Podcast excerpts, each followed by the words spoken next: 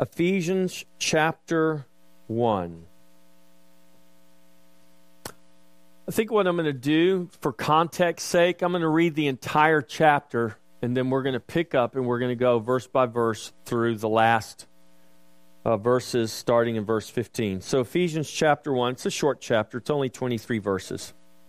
Paul, an apostle of Jesus Christ by the will of God, to the saints who are in Ephesus and faithful in Christ Jesus, grace to you and peace from God our Father and the Lord Jesus Christ.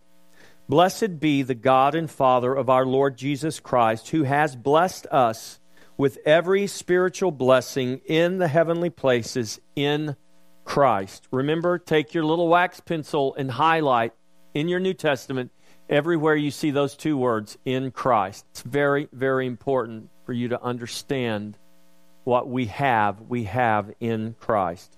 Verse 4 Just as He, just as He chose us in Him before the foundation of the world, that we should be holy and without blame before Him in love, having predestined us to adoption as sons by Jesus Christ to Himself, according to the good pleasure of His will, to the praise of the glory of His grace, by which He made us accepted in the Beloved.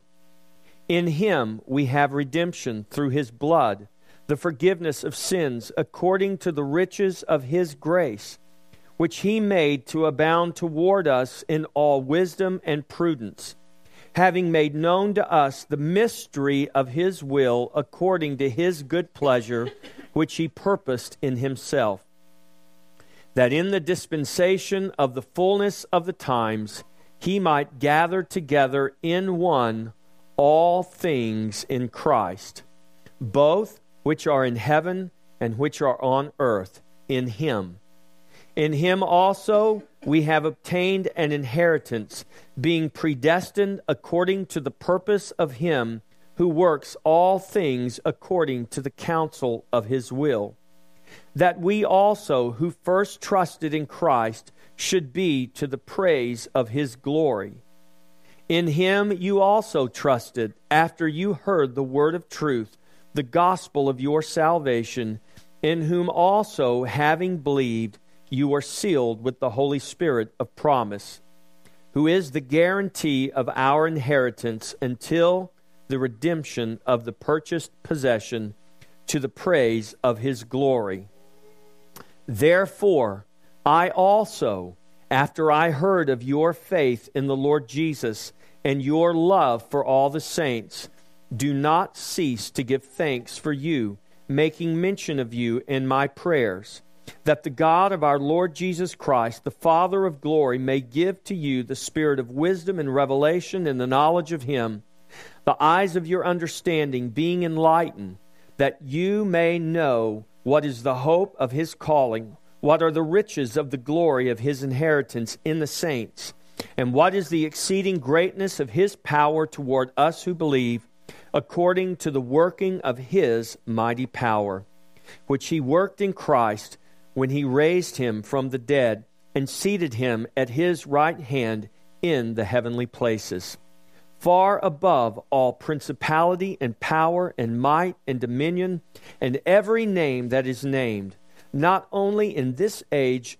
but also in that which is to come. And he put all things under his feet and gave him to be head over all things to the church, which is his body, the fullness of him who fills all in all. Amen. So, Paul is writing here to this church in this town called Ephesus. I love the book of Ephesians because it, in this very short little book, in this short letter, Paul packs so much in here that is so relevant for us. And remember last week we talked about that Paul begins this letter and he goes all the way back before the creation.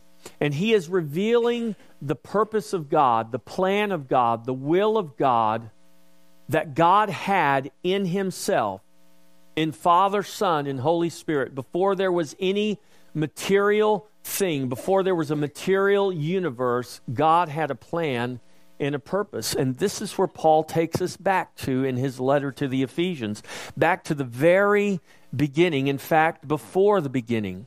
And much of what Paul talks about in these beginning verses in this first chapter has to do with our identity. And we talked about the importance of knowing your identity. And in order for Paul to convey to you, to help us as believers understand who we are in Christ, he doesn't go back to our birth, he goes back to before the creation of the universe, of the world, of the known world.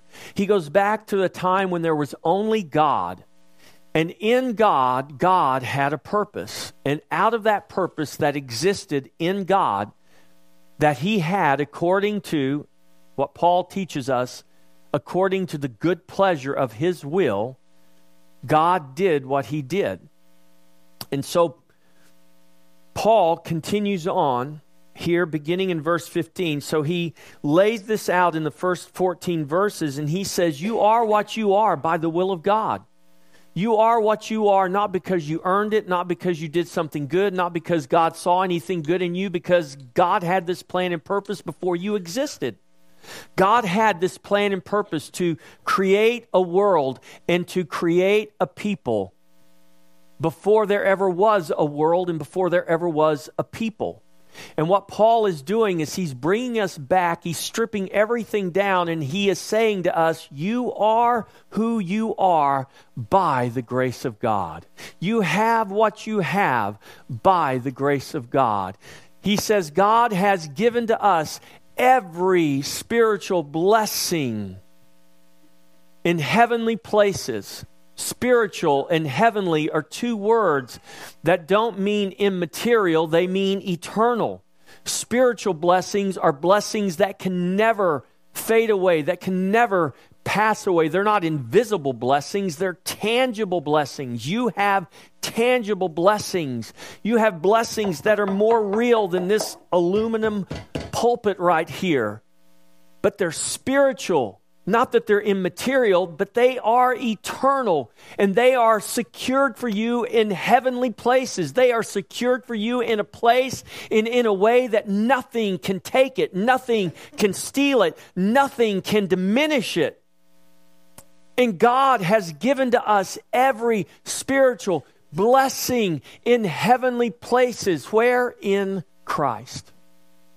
And so Paul is stripping everything back and he's saying, You are what you are. You are who you are. You have received what you have received. You have been given eternal blessings, unimaginable blessing in Christ. And he says, You've received it because it was God's good pleasure to give it to you. It was His will, it was His plan, it was His purpose. And we're going to see this even more clearly when we get next week into the second chapter of this letter to the Ephesians, when Paul makes this famous statement that you are saved by grace through faith. It's not of works, lest any man should boast. It is the gift of God.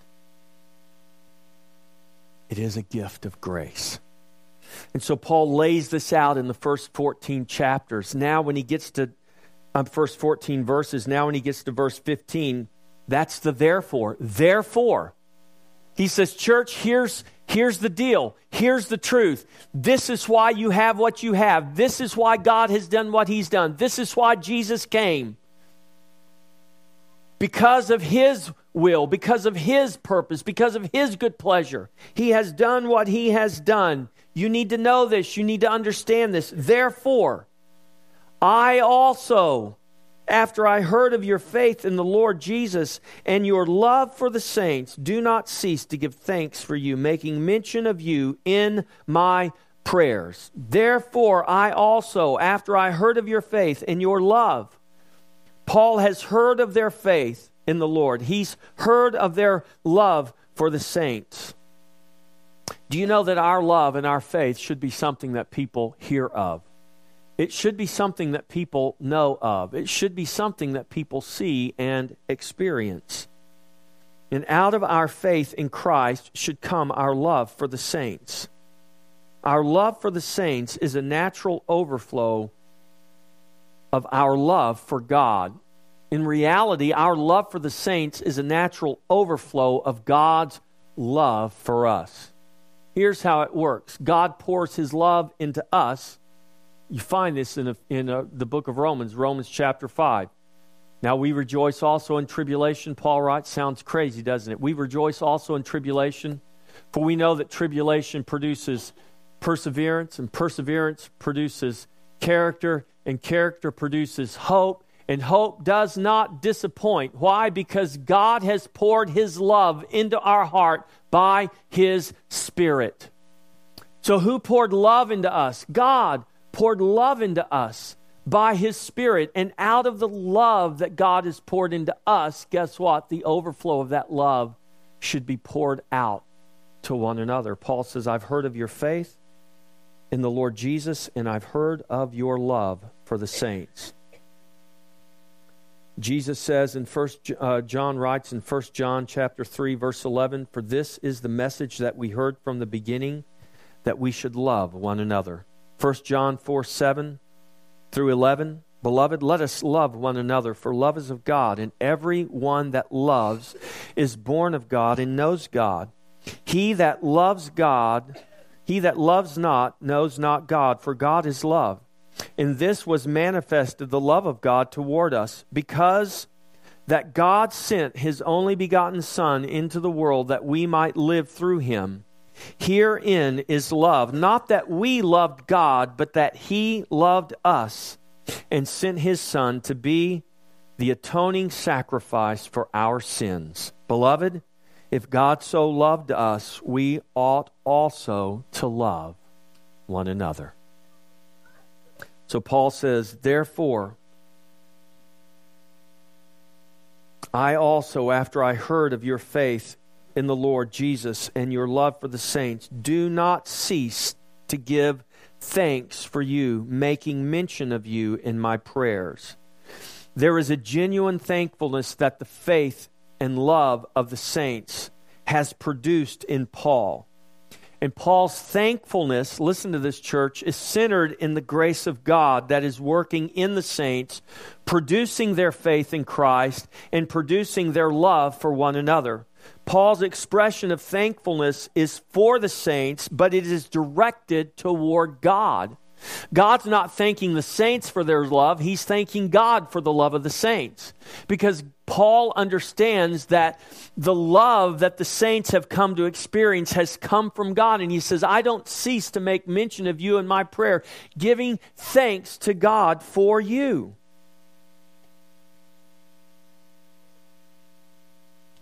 Paul knows that the faith and the love the saints give witness to is not a product of what they have done, but it is a product of what God has done in them. Our faith and our love is a product or a fruit, product, produce. When you go to the, the grocery store and you need to buy apples, you don't go to the drug department, you go to the produce department. Love is a product, it is produce of the fruit of the Spirit. It's produce that comes from the Spirit living on the inside of us. So while Paul gives thanks for the willing obedience of the saints, his thanksgiving is directed toward God in Christ, who is the author and the finisher of our faith. So he says, I do not cease to give thanks to you, making mention of you in my prayers. And then Paul begins to tell specifically what he is praying. Here's Paul's prayer for the saints. My prayer is this that the God of our Lord Jesus Christ, the Father of glory, may give to you the spirit of wisdom and revelation in the knowledge of Him. And let's stop there for a moment that the God of our Lord Jesus Christ, the Father of glory, may give to you the spirit of wisdom and revelation in the knowledge of Him. Paul's prayer is one of thanksgiving for the faith and the love of the saints, but he goes on and he's praying specifically that the saints would come to a place of wisdom and revelation. Then he further addresses that. What's he what's he praying for when he prays that that they would have the spirit of wisdom and revelation and the knowledge of God? Here's what he's saying. He says, This is my prayer, church, that the eyes of your understanding being enlightened, that you may know what is the hope of his calling, what are the riches of the glory of his inheritance in the saints what is the exceeding greatness of his power toward us who believe, according to the working of, he, of his mighty power, which he worked in Christ when he raised him from the dead and seated him at his right hand in the heavenly places? So to have the spirit of wisdom and revelation and the knowledge of God is to have the eyes of your understanding enlightened. If you don't have light, what, what can you not do? Without light, what are you unable to do? You can't see. Right now, if we turned every light off in this place, it would be pitch black because we have no windows here. And you wouldn't be able to see. I wouldn't be able to read my Bible. I wouldn't be able to see your face. We can't see without light. Paul says, My prayer without ceasing is that you would have the spirit of wisdom and revelation, that the eyes of your understanding would be enlightened that you would be able to see, that you would be able to know what is the hope of his calling, what are the riches of the glory of his inheritance in the saints. Paul prays specifically for the saints that they would have light to see and light to understand. Light gives the ability to see, and so Paul prays that God would enlighten them to know. The prayer is that wisdom and revelation would come as the eyes of our understanding are opened and that we are made to see by the power of the Holy Spirit. So this letter wasn't written to you. It doesn't say to the saints who are in Taylor, but it was written for you. It was written to the Ephesians, but it was written for the saints in Taylor. It was preserved by God so that we could be here today and we could read this letter that Paul wrote under the inspiration of the Holy Spirit. And when Paul prays this prayer for the Ephesian church, God recorded this so that we would understand that we need the same thing that the Ephesians needed. We need to have the spirit of wisdom and revelation we need to have the eyes of our understanding opened so that we could know, so that we could see, so that enlightenment would come to us. And in this enlightenment, we come to a knowledge and awareness of the hope of His calling that He's given us in our salvation. That is the reality of all that Christ has secured for us that is yet unseen, though it is known by faith. You and I don't see all that God has secured for us in Christ. That little verse, verse 3 in the first chapter of Ephesians, He has given to us every spiritual blessing in heavenly places in Christ. That, that can be something you just pass over because it doesn't have any real meaning to you, or you can ponder, you can think about that very short verse and you can not plumb the depths of what that verse means when it says that God has given to us every spiritual blessing in heavenly places in Christ. And this is what Paul is writing. This is what Paul is praying. This is what Paul wants us. He wanted the Ephesian church he wants the church to understand that what God has given us in Christ is so far beyond what we can naturally comprehend and understand that if we don't have spiritual help, if we don't have supernatural help, supernatural wisdom, supernatural revelation, if supernatural light does not come to us, we will not see, we will not know, and we will be left to our own devices to believe out of our own imaginations, however, we're pushed and pulled in the world to believe whatever it is that we want to come to believe. So he prays that light would come, that a knowledge and an awareness would come, Hope. What is hope? Hope speaks of that which is not seen. This is what Paul writes in Romans. For why do we still hope for that which we see? So the word hope there, the hope that you would know the hope of your calling, the hope of his calling. He has called you. Do you know the hope of his calling? Paul says in that sentence, what he's saying is the hope of his calling, we can't fully see it, we can't fully know it.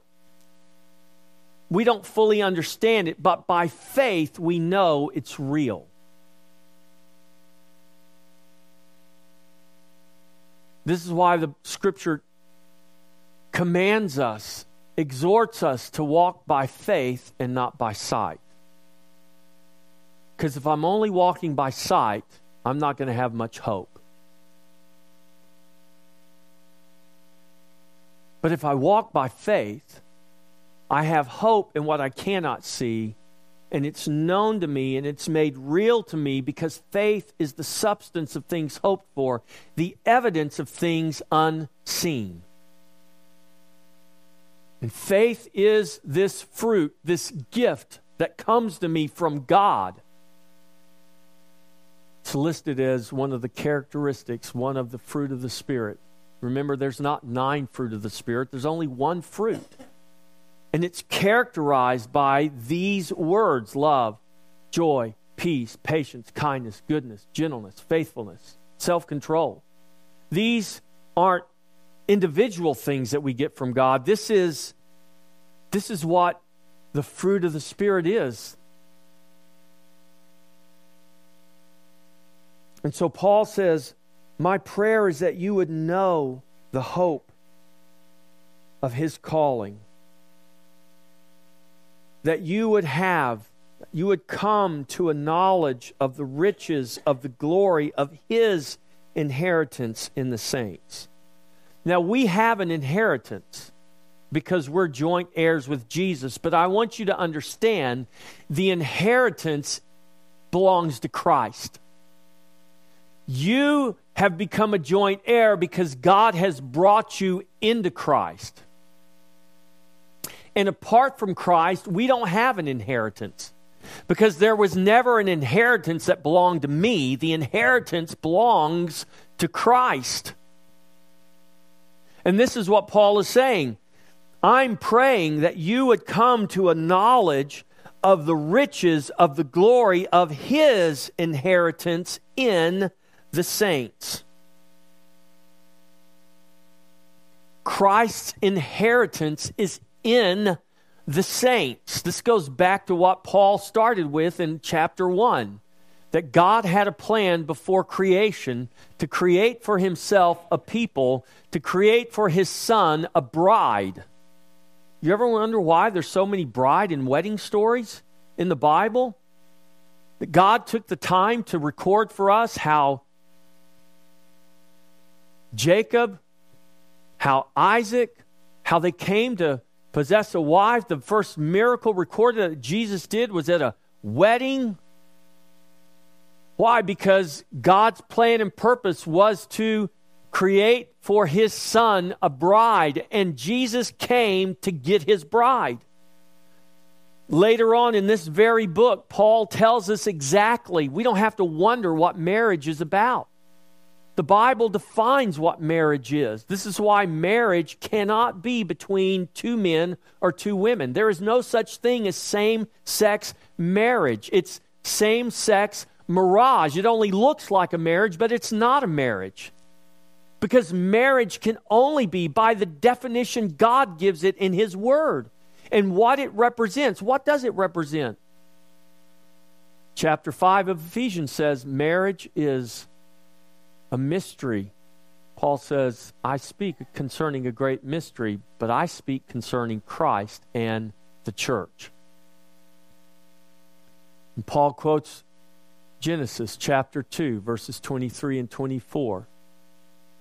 When Adam says of the woman, This is now bone of my bone and flesh of my flesh, the two shall become one. Jesus in Matthew 19 quotes the same verse out of Genesis. And he says, Did you do you not know God made them male and female? This is marriage. But but what's the greater purpose of marriage? The greater purpose of marriage is to give witness to Christ and the church. And this is Paul's prayer at the beginning of this letter here. He says, My prayer is that you would come to a knowledge of the riches of the glory of his inheritance in the saints, that the Father has given the nations to the Son, that from every tribe, from every tongue, both Jew and Gentile, male and female, rich and poor, slave and free, that God has chosen for himself a people a chosen generation, a royal priesthood, a holy nation is the way Peter describes it in 1 Peter chapter 2, verse 9. Paul says it's imperative, church, that you know the riches of Christ's inheritance in the saints. You were worth Jesus coming to die for. You're his inheritance. I'm his inheritance. It defines who you are. You didn't come to that place because of what you did. You didn't come to that place because you're better than the next person. You didn't come to that place by some series of events that you did. You came to that place by the grace of God. And in that day, when we stand face to face with Him, what, what is the picture that the book of Revelation gives us? We cast our crowns back at the feet of Jesus. Why? Because if we don't know it now, when we see him face to face, we're going to know that there was absolutely not one shred of anything that was within me that caused me to become his bride, that caused me to become his redeemed, that it was and is and only ever will be the grace of the Lord Jesus Christ and of the Father of glory that brought me into relationship, that made me the inheritance of the Lord Jesus Christ. And Paul says, You, church, need to know the riches of the glory of his inheritance in the saints. Because if you begin to comprehend that truth, that reality, you will understand Him differently and you will understand yourself and your place in this world differently. And you will begin to live for His glory. And you will begin to give thanksgiving to Him because you will begin to understand that it is Him and Him alone that deserves and belongs the glory. And so He prays this that you would have an awareness of the glory that is by the grace of God in Christ, this reality that all who have been chosen in Him are not some pitiable collection of survivors of sin, but they are the glorious bride of Christ that has been made a new creation by His grace and to His glory, that our salvation was worth the life of the Son of God on Calvary for his glory in eternity. That's why when we get to the, the end of this letter, Paul when he's he's not writing a marriage seminar he's writing about christ and the church but he brings marriage into it because marriage is the natural picture that god created to give witness to christ and the church. Don't get that backwards. Don't get that backwards. Understand that that what god has done he's done to give witness to his son and what his son was sent here and what he did accomplish. Don't get it backwards and think that all of this is written for you. It's written to give glory to Christ. It's written to show us, to reveal to us what God has done in Christ. And we come to that section on marriage. And what does Paul say? Paul says marriage is this picture of Christ and the church. And he says in verse 27 that Jesus is bringing about the glorification of his bride. Look at it. Let's turn over a page or two in your Bibles. Ephesians chapter 5, verse 27. Talking about Christ, that he might present her to himself a glorious church, not having spot or wrinkle or any such thing, but that she should be holy and without blemish.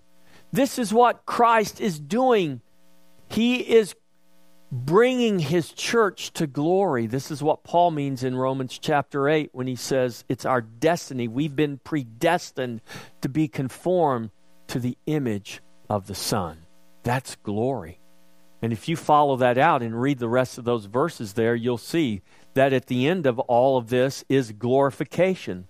That God ultimately is going to bring us to glorification. Let me just read that to you because I think it's important. Let's go to Romans chapter 8. So you are the church. You are the people of God. You are the bride of Christ. And Christ is bringing you to glory to reveal the glory of His inheritance in the saints. This isn't about your glory, this is about His glory. We have been given the right, the privilege to share in that glory. Romans 8:29 For whom he foreknew, for whom he foreloved, for whom he saw before time began because he purposed to create us, for whom he foreknew, he also predestined to be conformed to the image of his Son, that he might be the firstborn among many brethren. Moreover, whom he predestined, these he also called. Whom he called, these he also justified. Whom he justified, look at this, these he also glorified.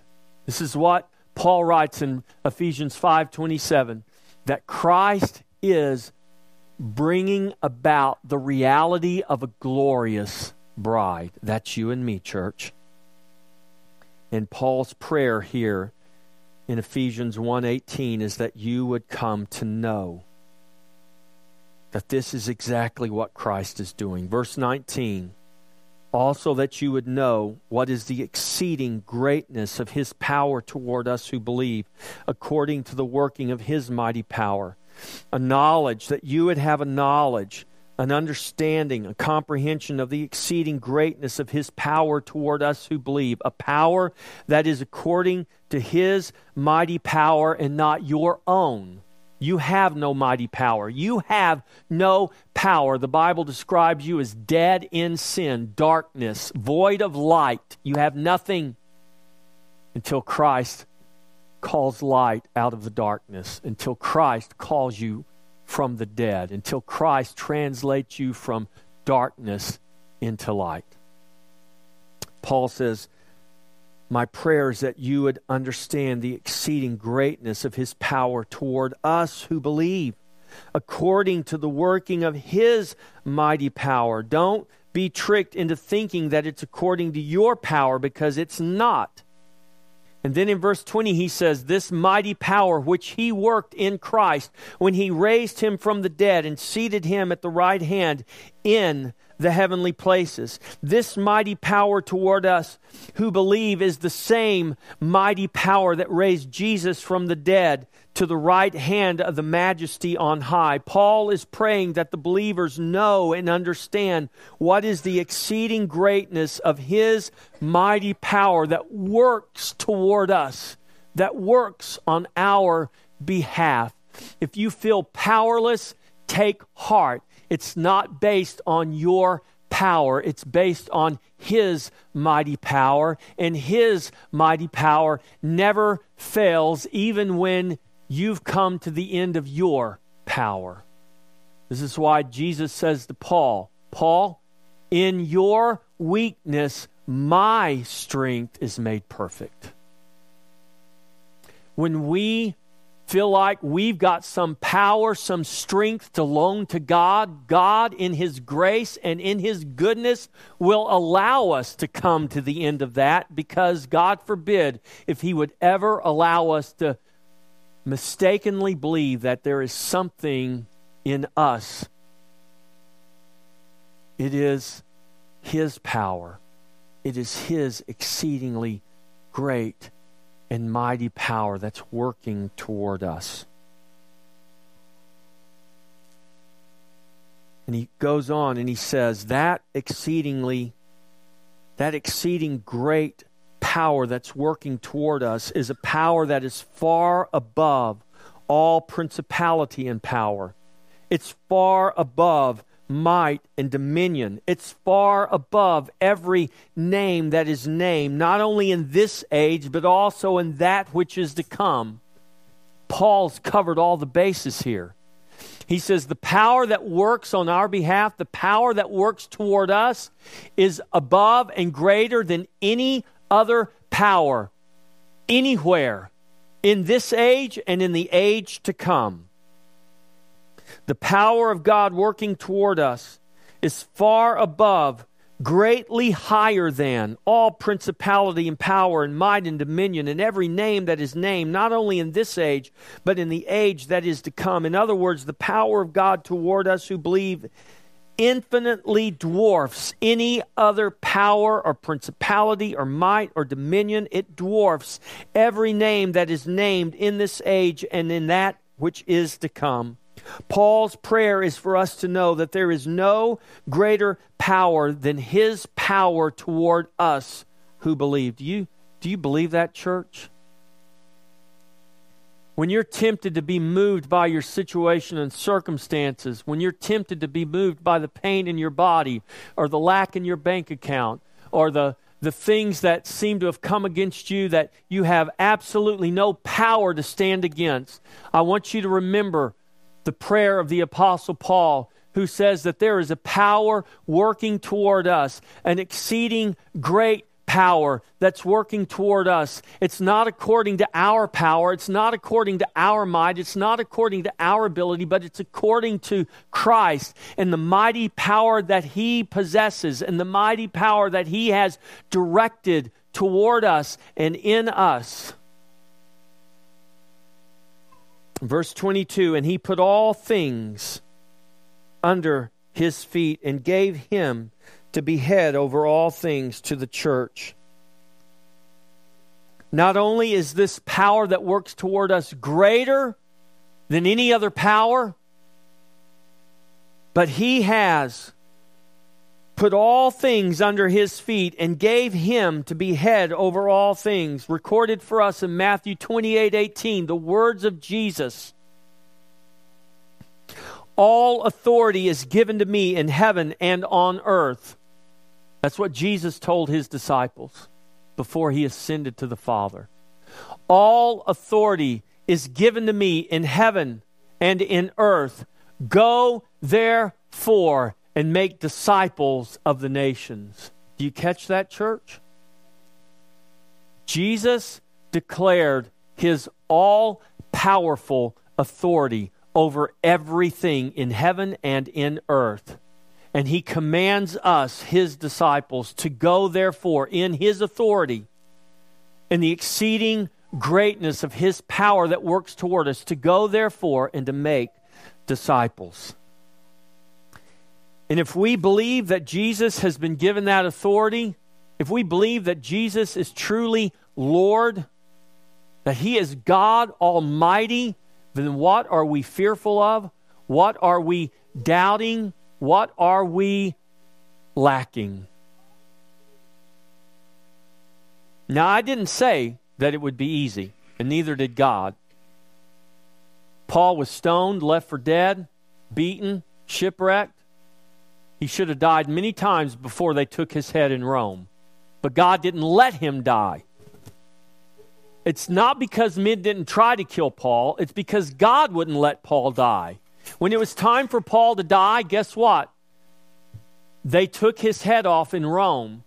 But before that time came, when they left Paul under a pile of rocks and left him for dead, guess what? God, he raised him up from the dead when Paul was shipwrecked in the deep and should have drowned or been eaten by sharks, guess what? Paul got washed up on an island. When that snake latched onto his hand and he should have died from a poisonous snake bite, guess what? God didn't let him die. Why? Because it wasn't his time to die.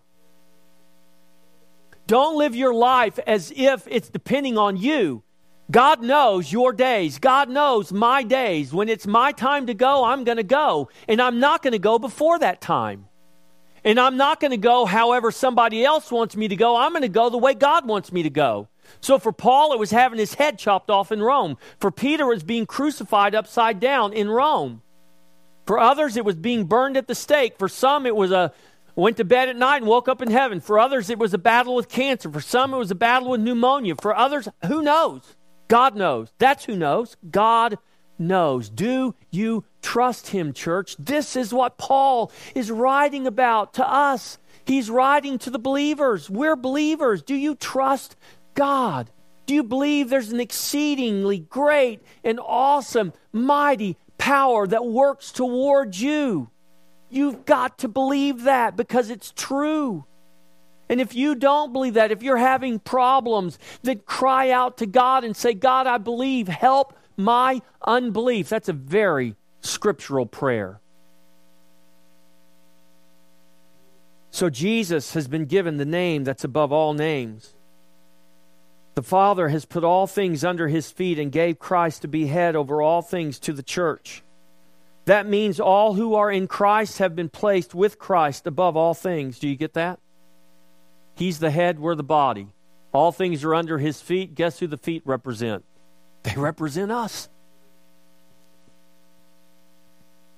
All things are under our feet as Christ is made head over all things to the church. Therefore, our position and our identity in Christ is one of authority in Him. Verse 23.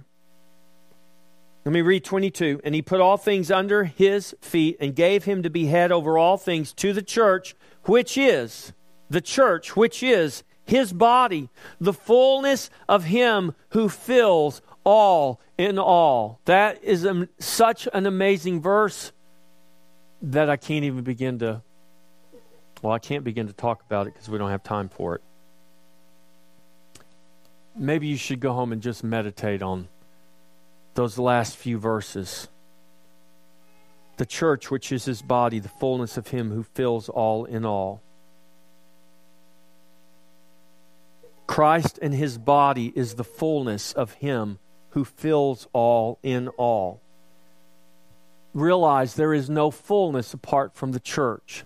This is why Paul prays that you would know the riches of his inheritance, the glory of his inheritance in the saints.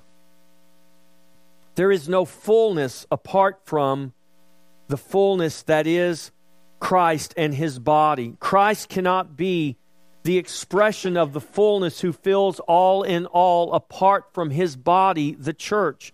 The relationship of Christ and the church is recorded for us in Ephesians 5, verses uh, 30 and 32.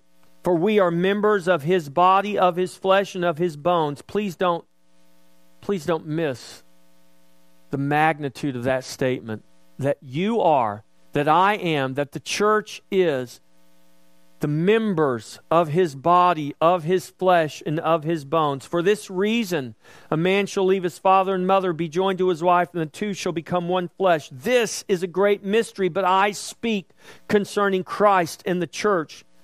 Before the foundation of the world, we were chosen and predestined to become one with Christ. Before the foundation of the world, God purposed to take a bride for his Son, the Lord Jesus Christ. The bride of the Lamb is the church, the called out people of God. That's what church means. Ecclesia means the called out assembly. We are the called out assembly. We are the called out people of God. Who called us out? Peter said, God called us out of darkness and into light.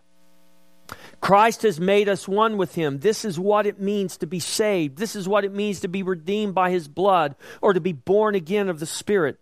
By grace, through faith, we are made a new creation and we are joined to him as one flesh. We are members of his body, of his flesh, and of his bones, and the two have become one flesh. That is, Christ and his bride, the church, have become one. When Adam declares this in Genesis chapter 2, verse 23, it's nothing more than a picture in the natural of what would ultimately be fulfilled one day when Christ would come and Christ and his church, his body, would become one. That's what marriage represents. That's what marriage is picturing for us. That's what has happened to us in our salvation. We have become one with Christ. Therefore, we can't be a people that professes love for Jesus but does not love the church. The church is the very expression of Christ in the earth, and we are commanded to love the church or to love the people of God, to love the brethren, the people that Christ died to save. And the source of this love is not from us, but from the love of God that He has poured into us by His Spirit. So, this is the command to love one another that the Scripture gives us. Jesus says in John 13 34, New commandment I give to you, that you love one another as I have loved you. We love Him because He first loved us, John writes. 1 John 4:19. Or the writer of Hebrews it says, "Let us consider one another in order to stir up love and good works, not forsaking the assembling of ourselves together as is the manner of some, but exhorting one another, and so much the more as you see the day approaching." The command to love one another cannot be fulfilled if we are separate or divided. It can only be fulfilled as we become one in Christ and as we love one another as Christ has loved us. So, as we commit to Christ, as we commit to one another, as we love Christ, as we love one another, we are giving glory to Jesus. We are making known the glory of his inheritance in the saints. we are to be committed to the glory of the church as Christ is committed to the glory of the church. That's why he calls her his bride. And we are to love her the way Christ loves her, not conditionally, but unconditionally, out of his very grace and mercy demonstrated toward us in Christ. Is that always easy? No. Is it always essential? Yes, it is.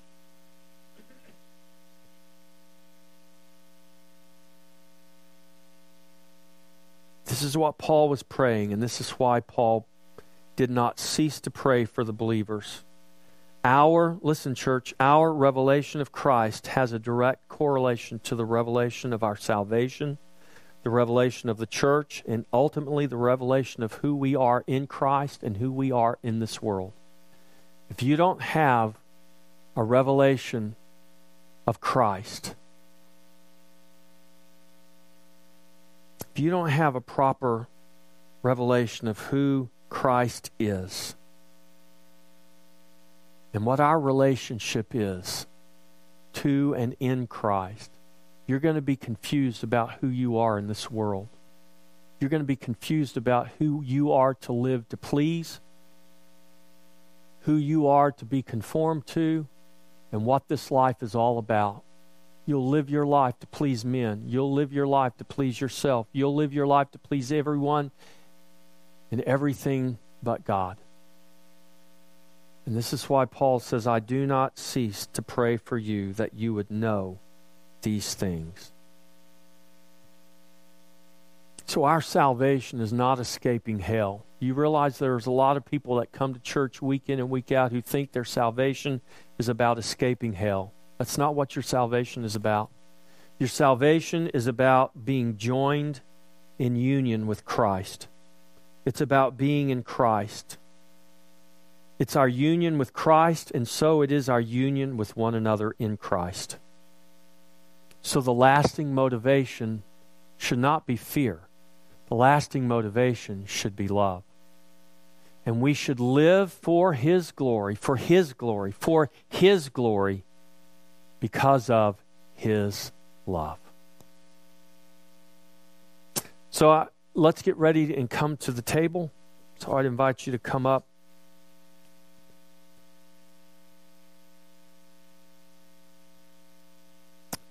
Worship team.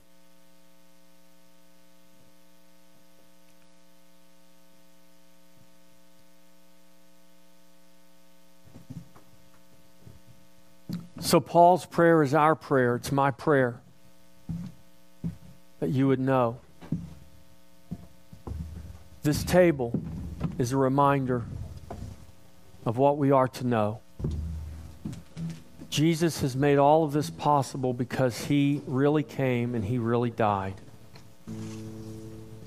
And this table is not just the reminder that we don't have to go to hell. This table is a reminder that when we eat his body and drink his blood, we become one with him.